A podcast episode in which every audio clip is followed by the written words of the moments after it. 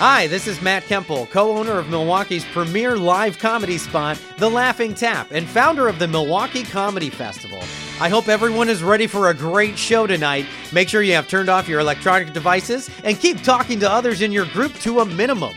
With that, I'd like to bring on tonight's headliners, Jim Martin and Chris Beyer. It's season six of the Bait and Switch podcast.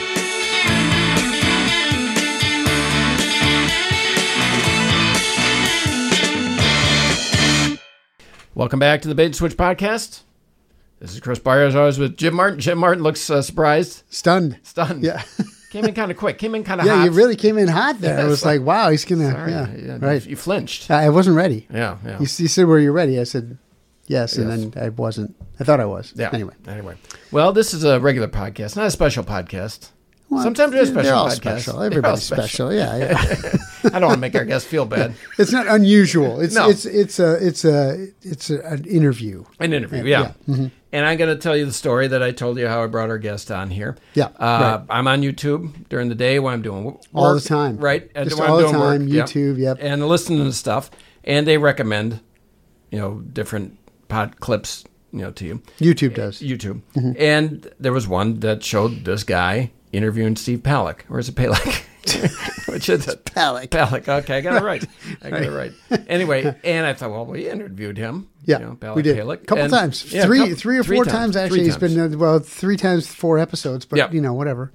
Yep. And so I thought, well, maybe this guy's local. And his wife, And his wife. We wife. interviewed his wife too, Steve Palick. Not not Yeah, not yeah, not, our guest's, guest's wife. Yeah, we'll Not find yet. out if he's Yeah. married. Right. yeah. Maybe I have a look- wife. Maybe maybe he's looking. We'll find out. Right, maybe yeah, some of yeah, our uh, our female listeners might be interested. set him up. if he's single. But anyway, so I thought maybe uh, we can get this guy in the podcast, get him in the studio, and we did. Got him in the studio. I He's here. contacted him uh, through uh, email, and we figured this out. Got him over here. His name is Joe Kay, and Joe Kay runs a podcast called Play That Rock and Roll Podcast, and as I referenced before.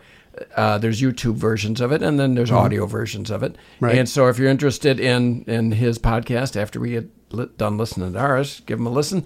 Our guest today, Joe Kay. Welcome, Joe. Welcome, Joe. Hey, thank you. Thanks for having me on. Yeah. Uh, which one of you gentlemen is bait and which is switch? You're the second person to ask that. Yeah, yeah. Somebody I asked that. I think I I'm probably the switch. Okay. No, I'm probably the bait. Actually, Yeah, I'm you're probably more bait. the straight yep. man. Yep, yeah, I'm yeah. more the switch. Yeah. That's Yeah, good. yeah, that's a good that's deal. That's Yeah. uh, if you like good uh, original comedy like that, definitely check out my YouTube channel. There you go. you know, uh, as I told Jim, what are we going to talk to this guy about? And my Yeah. first question I thought is, why are we doing this? Why is he doing this? This Right. podcast thing. Right. Why are we doing this? Why are we doing this? Yeah. What's he getting out of this? Joe, Mm-hmm. how long you been doing this, the podcasting thing? I started podcasting like I think a lot of people started podcasting. My first episode dropped in March of 2020. Okay. Okay. What else happened in March of 2020? Right. Yeah, right. Pandemic. Right. Right. Right. I had been thinking of and sort of planning a podcast for about a full year before I dropped my first episode. It just so happened that when I released my first podcast, it lined up perfectly with, you know, the thing that's changed our history forever. Yeah. Right. So what was the what was the the thing that inside you that said I got to do a podcast? What was it? I'm just a, a huge music fan to start, but I had been doing a different YouTube show, a much worse YouTube show on a different channel for a couple of years. And I would put up these video essays about a band or an album or you know or or even a movie and it was kind of fun to do, but it was really hard getting around YouTube's copyright system, and it wasn't getting a lot of traction. And it would be like months of work for a video that would go up and get like, you know, 300 views or something, and it just wasn't worth it. So I, I wanted to change my format, and once I just had gotten comfortable with stuff like being on camera and audio editing, I felt like giving it a, the podcast a chance, and I feel much more comfortable doing that now. Nice, nice. So now you're doing the uh, the video and audio for, Yeah. your, for your podcast. So now it's no longer just audio editing; it's also video editing. Uh, I'm assuming you don't farm that out. I'm assuming you do it yourself. Maybe that's Correct. a question, but yeah. So so now that throws kind of like a second dimension in that because that's one of the reasons. The reason I tell you this is because that's one of the reasons we don't do video. Is because there's so many editing, there's so much editing that goes on uh, that to splice the video and try to make it look halfway decent and yeah, I mean we we're probably doing our listeners a disservice considering how great we look. Yep. Yeah. You know, I mean that's the thing. But uh, but unfortunately for them, we don't want to take the time to do the video editing. So how much of a hassle is that for you? I have the reverse problem. I subject my viewers to my appearance. Well, then you know they really love it. yeah, I guess That's true. Yeah. That that's a good way to look at it. yeah, it's it is definitely a lot of work, but when I got started again, I like a lot of people had a ton of free time. You know, Yep. you know, Right. through most of 2020 into 2021, and as you know, society is sort of getting back to normal. Um, I've just incorporated my podcasting hobby into the free time I have now. Mm-hmm. That's the nice thing about doing a podcast and, and making absolutely no money on it. Which That was is, my next question. Yep. right. Right. is that I'm able to keep it strictly as a hobby and I produce it on my schedule at all times. So, I- th- this is not about the money. You're not. Oh, I mean, you, you obviously you wouldn't mind uh, making some money on it, but it's that's not the objective. No, and and there's part of me that kind of fears it because if you if you start off with the hope of making money like from the get go, it, it becomes like a job. I already have a job. I don't want another job. I want uh, a hobby that I can kind of channel my creative impulses through and I just don't want to be beholden to like another deadline when I've already got that kind of thing with my regular job. Yep. Yeah, Right. Jim, Jim and I went to some podcasting festival four Yeah. years ago or something like Yeah, that. I was going to say and that we too. went Yep. into this one workshop type thing, and two out of every three questions was, "How do I make money doing this?" Yeah. Yeah. There, there were a lot of people in there who, um, who really were actually hoping to make this like a career, which surprised me because, I mean, like like you, we don't make any money on this, you know, um, because Chris won't, Chris won't let us. Yeah. Was Yeah. probably really the reason. I but- turned it down. yeah, yeah. Um, so, you know, it's, it's surprising to think that somebody thinks that they could actually make a career out of podcasting. I mean, there's there's so many podcasts out there that how could you get? I don't know. uh, How could you get enough of an audience where you're getting paid enough where you could actually make this full time job? I, I didn't see it, but a lot of these guys that was their that was their goal.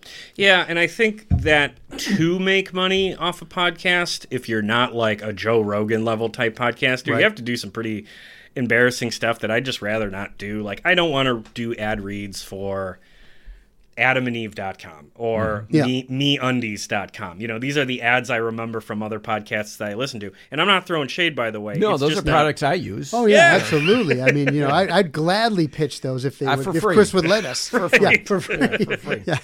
So I, I just don't want to do ad reads and and also if I ever got to the point where I was successful enough that companies wanted me to do um, ads, I think I actually might be like kind of uncomfortable with that level of I'll say fame. Like I don't I, I want to keep a level of being Infamy? anonymous. Yeah. I think right. you're safe. I think you're safe. Yeah, really that's my safe. Yeah, you've been able to stay under the radar. correct. Yeah, For even with now. sonar, now. you're under all sorts of uh, recording devices. yeah, but um, so you're doing it for the rock and roll. That's why you're doing it. Yes, that's the hope. Were you in bands growing up, or are you just more of a, a audiophile? Uh, actually, kind of neither. Like, I have no musical talent of my own. Uh, people in my family uh, have, um, but and I'm not even like a, a, crazy audiophile type where I'm, I'm particular about you know how good certain things sound. I just like music. I like going to live music. I uh, concerts are probably my biggest hobby. I love going to see bands perform, uh, and I like all kinds. I like big stadium shows, all the way to like county fair cover bands. Um, I have a big record collection, and one of the cool things about doing my podcast now is that it lets me use my huge backlog of photos and videos I have of the various concerts I've been to, plus my record collection as you know stuff that I can talk about, stuff that I can include in the videos I put together. I just have a lot of material, and that helps channel you know what I'm trying to do on my show. Cool. They're called CDs now. Yeah. Yeah, just so you know. So how does uh, Joe Kay average, Joe Schmo average here? You go out and get people to come on your show that have been involved in different uh, aspects of, of Just so you rock know, when he calls you that, we're in the same group. Yeah. So just Yes, I know. It's like hey, it takes one to know we're, one. we're kin. Yeah, you, got, you got the name Joe, so I had to Yeah, work right. that in. Yeah, yeah, yeah. But uh, you know, we looked uh, to do a little research about your show, and you're talking to different people that are involved in different aspects of rock and roll and music. So how do you get your guests? Well, I, I typically I'm inspired to get a guest most often if it's an author whose book I just read. Uh, if I finish reading a book, I usually feel like, hey, I'd love to talk to the author about the book I just read because I was impressed by it and I have questions about it. And the nice thing about authors is they're usually not a bashful bunch, you know. They put their stuff out there in a Right. book and they're usually happy to talk about it. And early on, I think that helped me build sort of a archive of people I've talked to, and then I was able to use that list of people to reach out to other people, uh, music artists, other content creators, and say, "Hey, look at these conversations I've hosted. I'm not just some random guy with an idea. I I have some history um, doing interviews, and I hope that lends a level of credibility." uh, other content creators like YouTubers and other podcasters, yourselves included, I imagine, like coming on other shows. I'm like that. So Sure. the the toughest ones to get are typically recording artists because they're used to being in high demand. But if you catch them when they have a new product to promote, like a new album, they're open to making an appearance. Sure. Yeah. Do you ever run into uh, every once in a while? I feel like we run into somebody who um, they're a little bit bigger name. You know, we've had some comedian stuff where it feels like, do they expect to get paid for this, or like, are they asking to get paid for this, or or I'm feeling bad because like we're taking up their time and. You know, for a hundred views a week or whatever Right. we're getting, you know. So, do you ever run into anything like that? Oh, thankfully that hasn't been an issue yet because uh, one, I can't afford it. Right. but I know I never picked up on that because my correspondence is, is always through email, and it's in in most cases, I I think almost every case, maybe a couple of authors, I went through their agent, but most of the time, I am actually interacting with the artist via email or their social media. Sure. Right. So if they expected any money, then it's on them to ask, and you know, knock on wood, nobody has yet. All right, so let's hear who's some of the bigger names that you've had on your show, or or modest sized names that you've had on your show. Yeah, this is uh, uh, what's the opposite of a humble brag? I'm bragging about something that you know is not that impressive. Right. I shouldn't say that. Uh, the, the the the artists who've come on my show have all been so cool to talk to and and very nice, very generous with their time.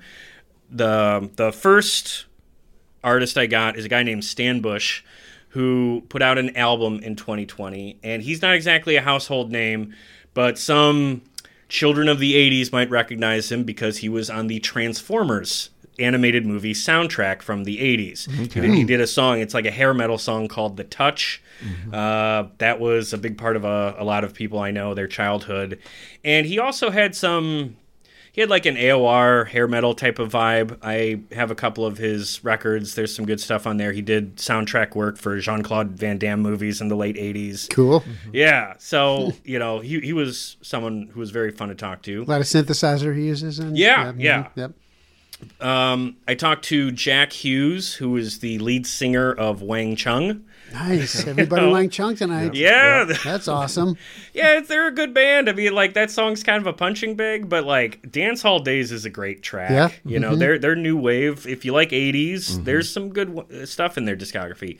I talked to John Payne from the band Asia. Mm-hmm. Okay. Uh, he's not the original lead singer. He wasn't on Heat of the Moment back in the early '80s. He took over in the '90s, and they had a couple of minor hits in the '90s. But he has his own lineup of Asia now, and he does all those old hits. Oh, nice.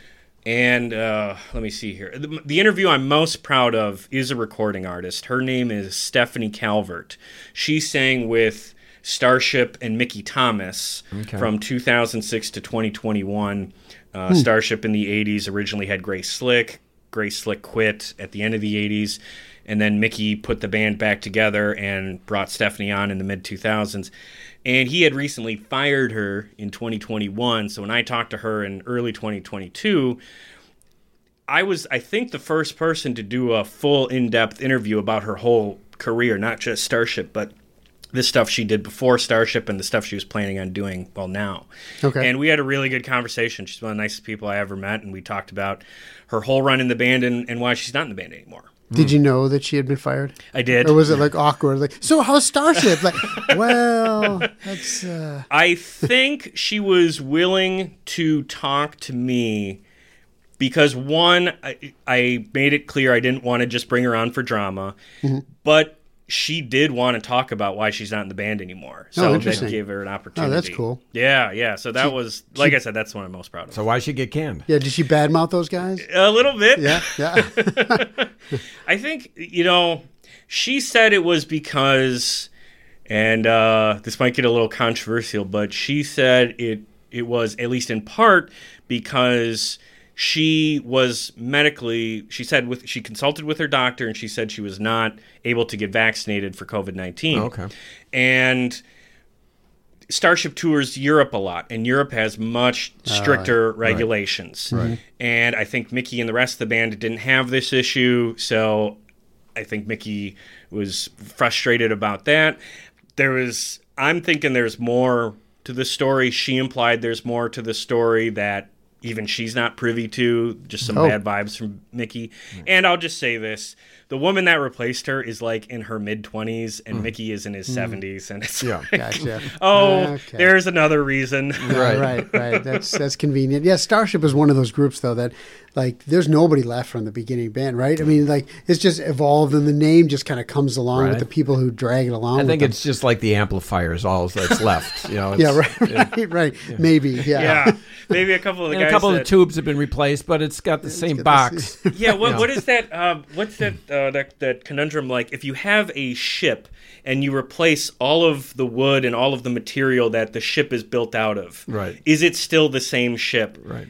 That is Starship. Is it the same Starship? Right. Is it? We don't There know. There was a Yeah. uh, a comedian back, uh, Michael Davis, I think was his name. He was a juggler comedian, again back eighties, nineties, and he had juggle a joke. comedians. a juggler slash comedian, and uh, he had a joke where he was juggling an axe. He says, "This is George Washington's original axe." He said, "The blade's been replaced four times and the handle six times, but it occupies the same space." yeah, Yeah. This is Axe. Yeah, right. That's Yeah. a good metaphor. Now we, uh, you know, in doing research, I was looking at some of your videos on YouTube. He's done a lot of research. Lot- on lot of right? research. A lot of- Hey, I'm flattered. Due diligence. That's good for Google my Earth, looking at where you live. right, right, right. Get a lot of land back there. Yeah, I'm surprised to leave that back door open as I much know. as you do. yeah, yeah. But um, but anyway, yeah, I'd get that latch fixed because I can you just pull out a little bit, you can walk right in the kitchen. I don't. But anyway, um, a lot of your videos got X number of views, and then all of a sudden, this one about Bruce Springsteen had you know a hundred times more than your other ones.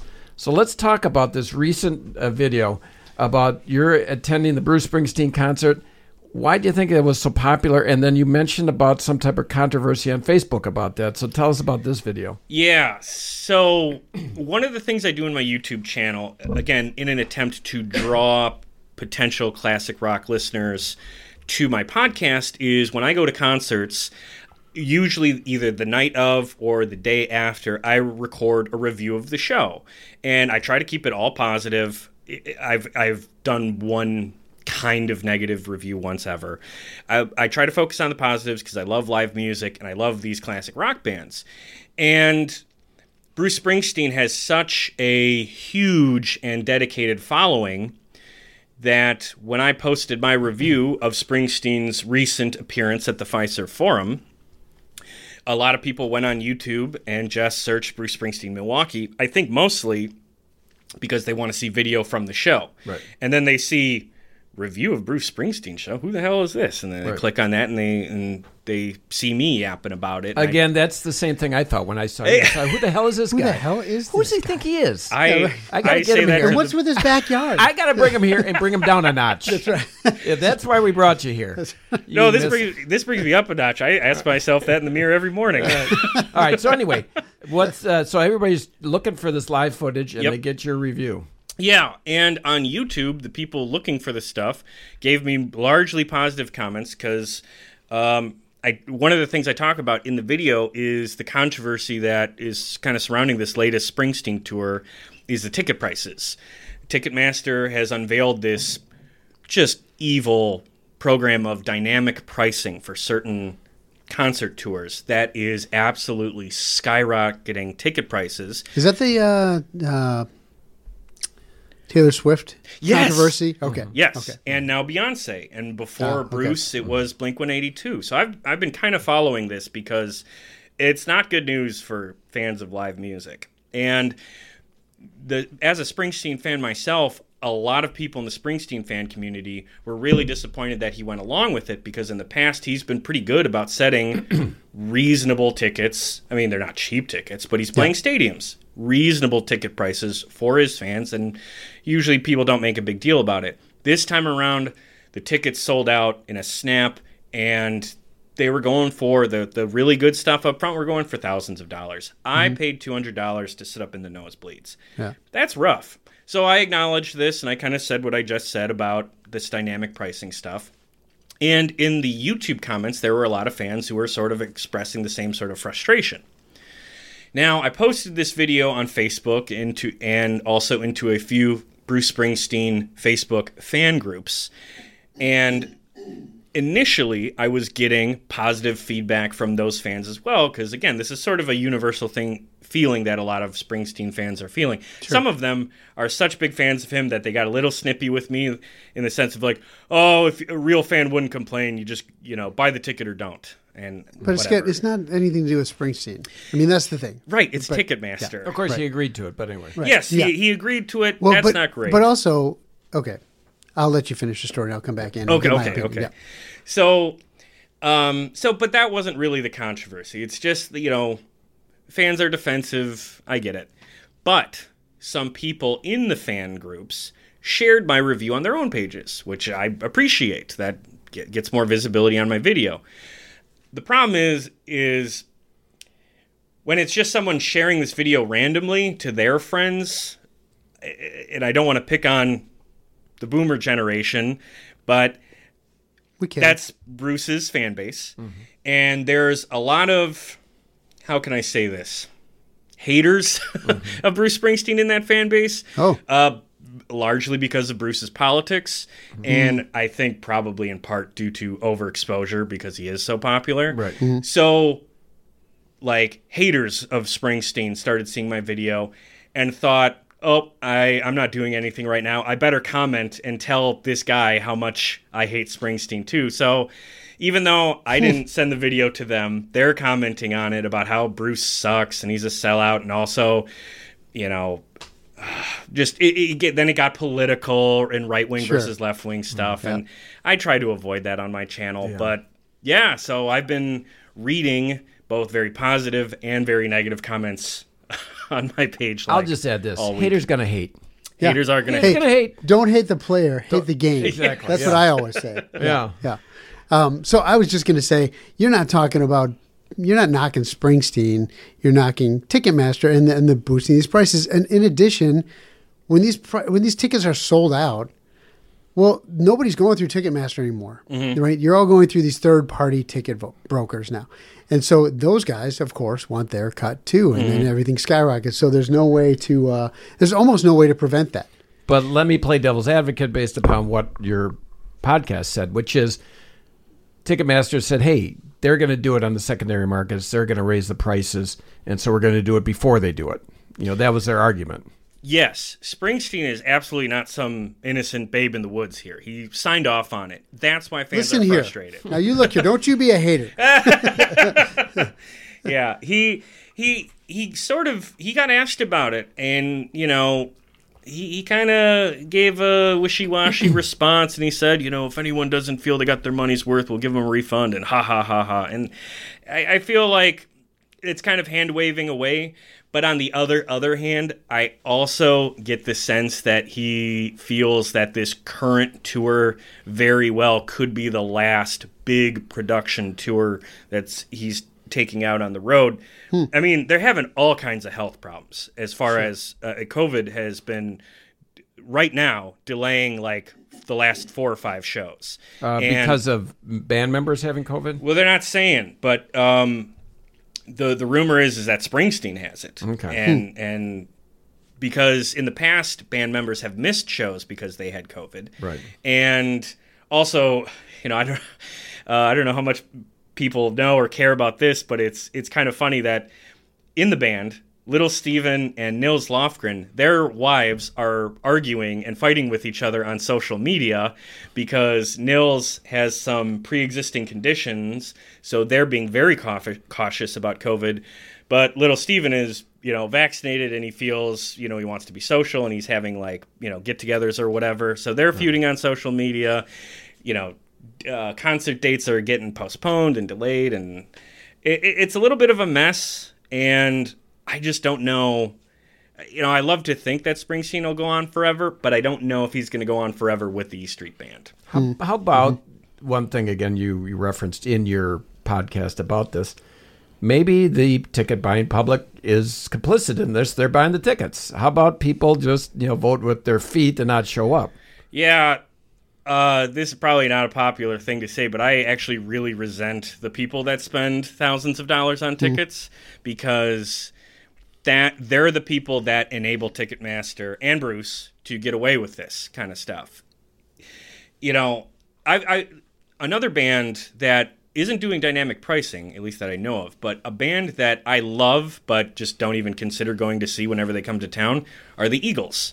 And the Oh, yeah. Eagles are pretty open about like, well, yeah, we're going to get all the money we can get. And honestly, they're open about that. Uh, And that's fine, but that's out of my price range. And I kind of also hate that. So I've seen them once years and years ago. That's enough for me. I, I remember when they were the, I think they were the first band to go over hundred dollars for a ticket, Right. and it was like huge deal. Like, oh my god, because I think back then tickets were like, uh, like highest price ticket was 50, 60 bucks, you know, and these guys are like hundred bucks. Wow, you know, blew everything out of the water. Oh my god, now it's like hundred dollars. Like you said, if you paid hundred dollars for your Springsteen tickets, you'd be ecstatic. Yeah, that would be a, that would be a bargain. Right, right. Total steal. yeah. So I've never been to a Springsteen show, but you do get your money's worth, right? Yes, uh, and that's ultimately why I decided to go. Is that it was you know two hours and forty minutes.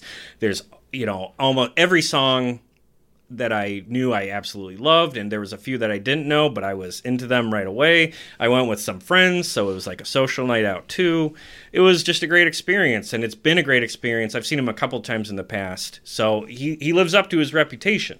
So you just have to you have to know how much you're willing to spend, but you can feel comfortable that if you're okay with spending that amount of money, you're at least getting your money's worth. Mm-hmm. Yeah. Yep.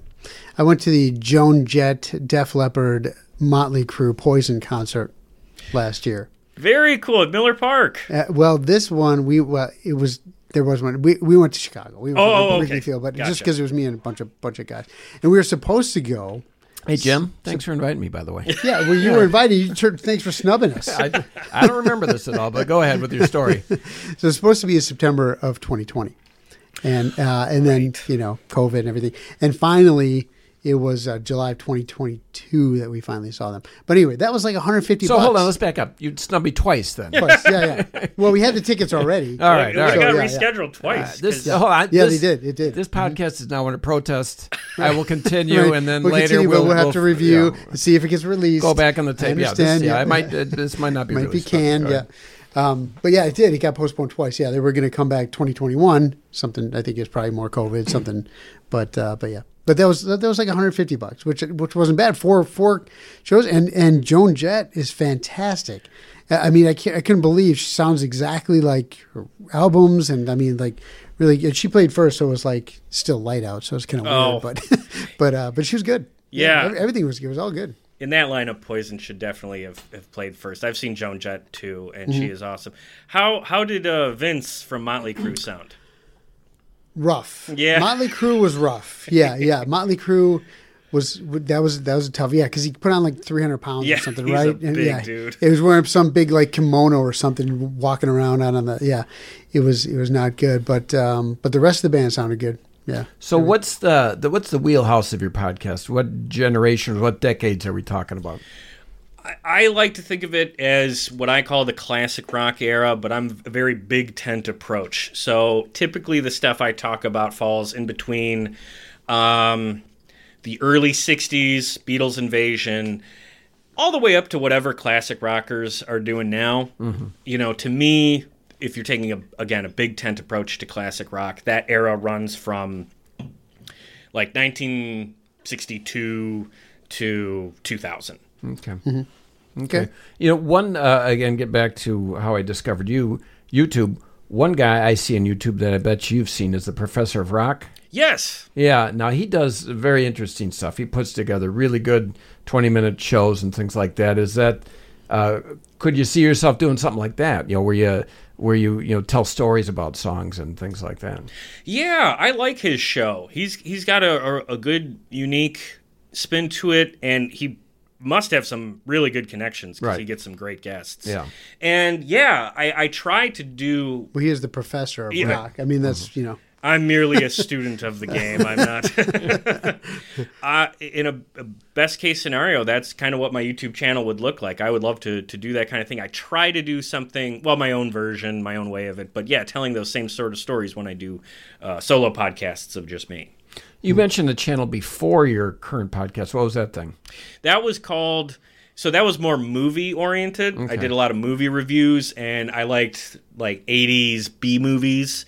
So I called it the B movie rollout.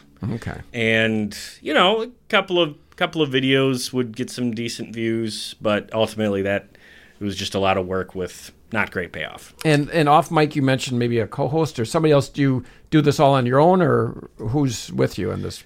So project. my my occasional co-host is my good buddy Chris Beretta, and Chris started appearing with me on shows, uh, podcasts that we do about specifically Bob Dylan. The first episode we did, uh, Chris came on and it was a video um, podcast, and we sampled Bob Dylan's Heaven's Door whiskey. So, Oh. which I had never had before, and Chris loves his whiskey, and I, I, I, I can, I can drink whiskey, but I don't know how to talk about it. So, Chris, I asked Chris if he wanted to come on because he likes whiskey and he loves Bob Dylan, and also. I had just talked to Steve Palick, who had told me about the Kentucky Chew Yep. Mm-hmm. which you guys know about. Oh, yes. So I tried to take, I tried to do that exact thing on the pod uh, with trying this Heaven's Door whiskey, and we had a lot of fun just drinking the whiskey and talking about Bob Dylan because I wasn't a big Bob Dylan guy, and Chris is, and we got done with the podcast and I just thought it went really well and Chris loved doing it. And I said why don't we do a deeper dive on Dylan? And over the last two years over about How, two how- wait, years sorry, how drunk were you when you came up with it?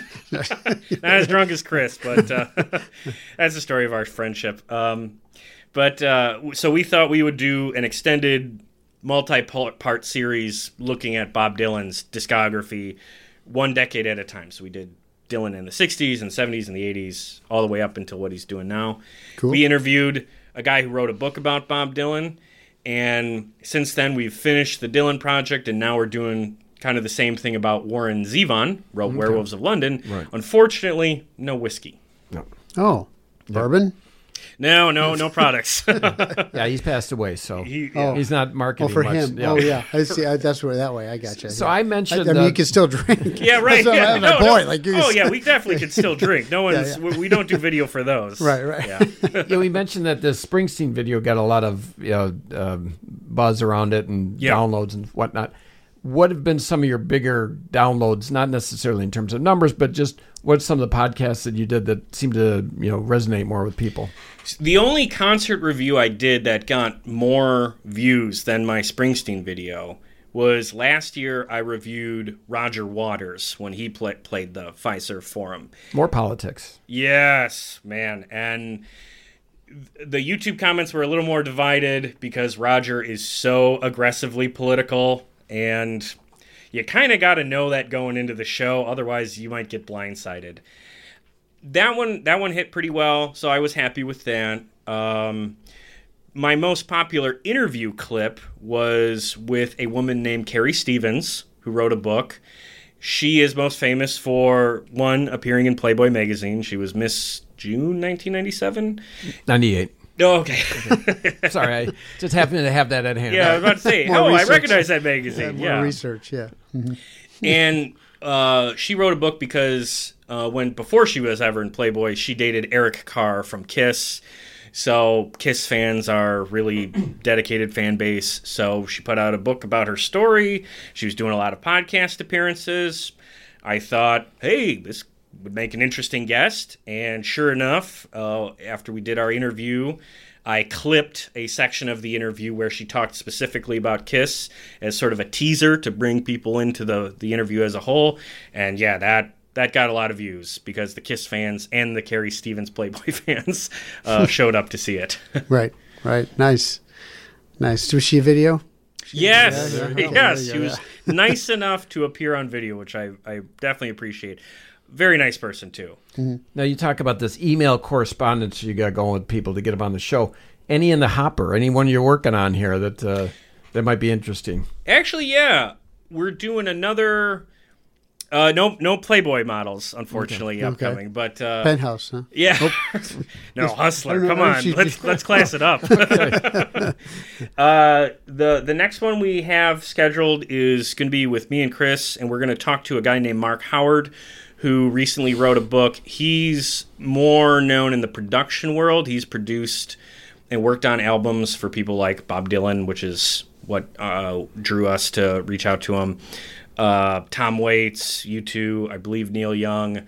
So we're going to talk about the production end of music, and I think that'll be a fun conversation because I haven't really got to dive into that too much on the show.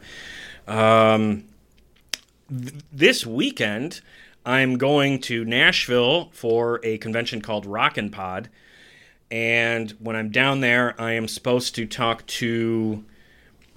uh, this is totally left field, but Hollywood from Glow, the gorgeous ladies of wrestling from the Okay. 80s. Okay.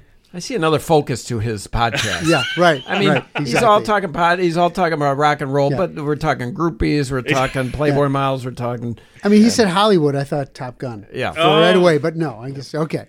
uh, Hollywood and wrestling, and not Hulk Hogan. Uh, just uh, her name's Hollywood. I think her her real name is uh, Jean uh, Basone. Um, I haven't met her, but uh, I've got an interview scheduled with her. I'm going to talk to a guy named Mick Strawn, who's worked in film production. He's worked on some like 80s horror movies, like Nightmare on Elm Street 3.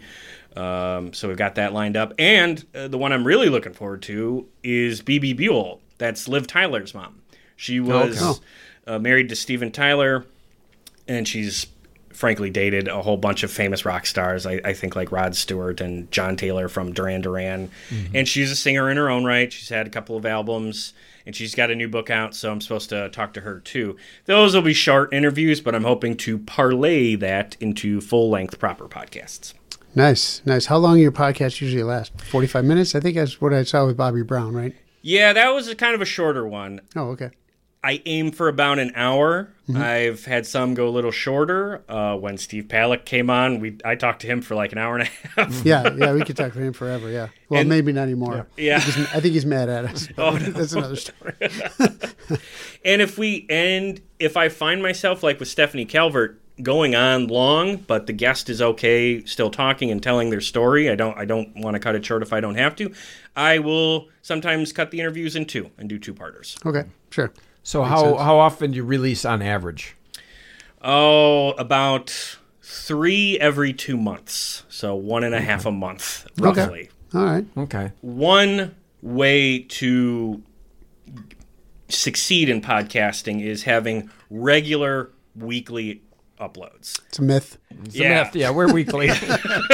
we're Well, I'm glad to hear that This- because I cannot do that. I will never be able to do that. So I guess my pitch is that if you if you come check out my show, I don't have that many episodes because it's not every week, but once every you know, uh, like I say, three times every two months. So getting back to the original question, kind of rounding it out to the interview here. So why are you doing this? You get you get a charge out of talking to these people? Is it is it um, uh, you like putting together the show? What what about podcasting really attracts you to do it and to keep doing it? I think the genesis of the idea was I this allows me to talk about the stuff I'm passionate about without subjecting my friends and my social circle uh, to my various fandoms. Uh, I do absolutely love talking to you know whoever is happy to come on the show. Uh, I'm not gonna lie. Sometimes they, that's caused me a little bit of stress because I'm not happy with how I ask various questions, um, and sometimes you think you're going to get a guest and it doesn't work. Uh, so the podcast does cause some stress, but by and large, it it allows me to talk about the music I love, share some of the stories I've learned just about just by being a fan, and also the rare opportunity to talk to some of the artists I love when they've got a new project out. Oh yeah. nice. Is there anything you don't like about the whole process? We were talking a little bit off off air about uh, like problems with Zoom or problems with equipment or whatever. So I'm just curious if there's something that sticks out in your head as like ah that's a yeah. I think the most painful one is when you have a good interview going, but because it's over Zoom, the audio starts clipping and you just start to lose some of that conversation because you you're lucky to have them on, at least in my perspective. I'm lucky to have them on, so I can't be like, uh, stop, stop, stop. Say that again. Right. I, I just can't do it. I have to work with what they give me. I have to edit around it best I can. You know, it, it never feels good to like send an email and a pitch of, of something you think would work and then just not get a response. Uh, but that's just, you know, the nature of how it goes. Yeah. Yep. So it's indefinite, this podcast venture of yours, Yes, I have no plans to quit. I'm really enjoying it. unending. unending. Yeah, and you know, you, you guys are totally enabling here. You're giving me, you're, you're you're you're feeding uh, the beast. Here. Yeah, we're making you feel like you're something here. by Right, getting on our show and bringing you on. Something. What do you keep saying? Something. Jim, he he's got- realized we're teasing. We're guys, we're having fun. Yeah, right, you Joe? Yeah, Sure, giving us okay. some business here. Yeah. I a dig guest in our in our studio. Yeah, but but part of kid being a guy is is kind of jabbing a little bit, and he respects that. a little bit. Look at I him. would say so. Yeah, Look at him. He's you have a respecting this. bit. He hasn't jabbed us. You- I'm not here with my buddy Chris. If you get, if you if you guys met my I buddy am. Chris, Yeah. he, he with would. Uh, oh yeah, He's the one running you down. I also have a friend named Chris, Yeah. and uh, yeah, he gives me the he gives me the business all day long. So I am used to it, and I am molded by. it. I love it. That's Yeah. why I wanted to come on. You guys are hilarious. All right. Well, Joe Kay, Joe Kay, thanks for being here. We appreciate it. he's a okay in my book. He's- he's- yeah. Okay, see, so you've heard the bait and switch joke before. That's the one I've heard before. Thank you guys for having me on. This is awesome. I really had a good time. Thanks again, Joe. Appreciate you coming out here all the way down from uh, Five we miles won't away. Tell, Yeah. we won't tell everybody where you. you can find with, that on, on especially with this door l- wide Right, open. exactly. Yeah, you can Oh. find it on Google Earth yourself. Gas prices nowadays, guys, you sure are lucky. But uh, no, that was awesome. All right. Good night, Joe. Good night, Joe. Good night. Join us next time on the Bait and Switch podcast as we continue to expand our cycling coverage with our first ever preview of the Tour of Italy. You've made it to the end of another Bait and Switch podcast. Spread the word.